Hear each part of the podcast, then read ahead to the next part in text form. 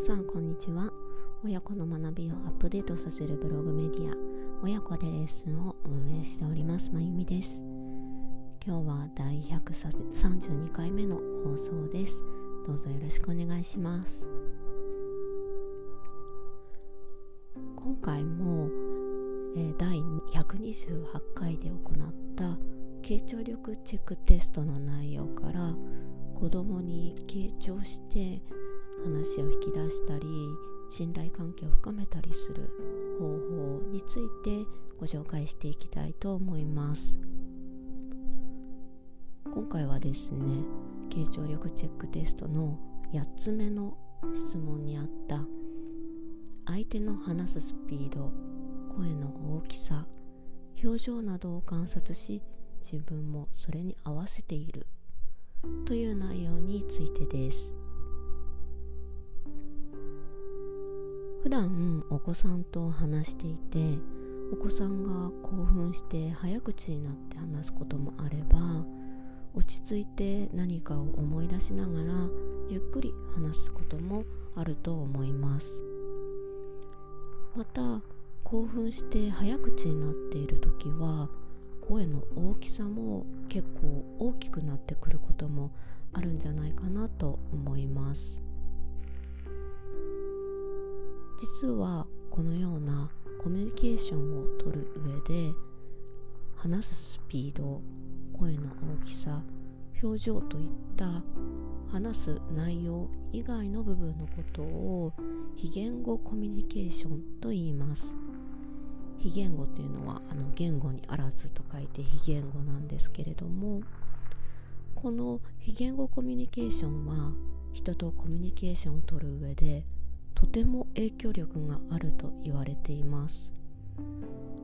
これ具体的に表すと最も影響力があるのは顔や体例えば身振り手振りとかですね。次に音声が影響力があると言われています。例えば、えーと、声色とかあと話すスピードとかも音声に含まれますよね。そしてその非言語の部分の一番最後にあたるのが言語なんですね。話す内容という順にコミュニケーションをとる上で影響力がある順番っていうのは顔や体が一番。で2番目が音声。で最後に来るのが言語なんです。なので例えばありがとうというふうに相手に伝える際に言葉言語では感謝を伝えるありがとうを発していたとしてもその表情がとても暗いものだったりあとは相手の目を見て言っていなかったりすると相手はこの「ありがとう」という言語よりもその暗い表情とか身振り手振りの体の動きとかそういうことを、えっと、の非言語の方に大きく影響しますのでなんか感謝を伝えられているっていう風に受け取れない可能性が高いんですね。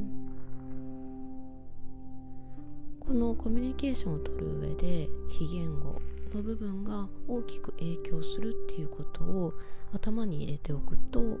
お子さんとのコミュニケーションももっと円滑にできるきっかけになると思います。具体的なおすすめの方法としてはお子さんとコミュニケーションする上で話すスピードや声の大きさ表情といった非言語コミュニケーションの部分をしっかり観察して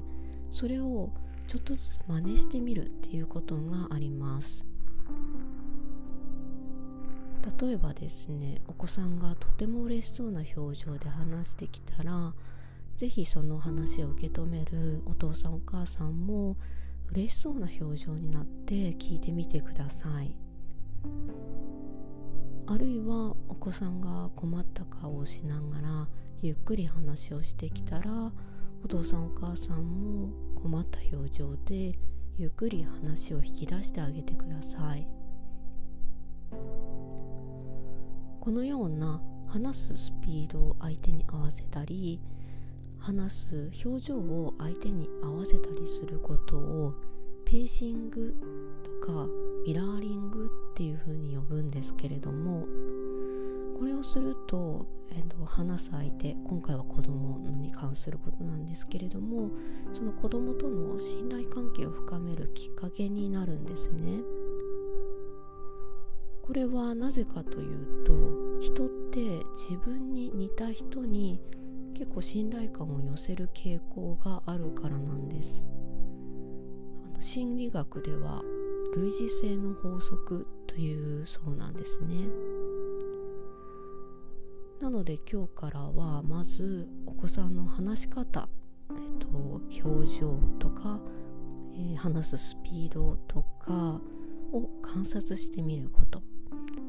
そしてその観察した非言語コミュニケーションの部分を自分も合わせてみること。っていうことをぜひ意識してみてください。このように相手に表情とか声のスピードとか声の大きさを合わせることによってあのお子さんの話もいつもよりももっと引き出せると思います。はいでは第132回目の放送はここまでとさせていただきます。今日も最後までお耳をお貸しくださりありがとうございました。次回の配信もぜひよろしくお願いします。まゆみでした。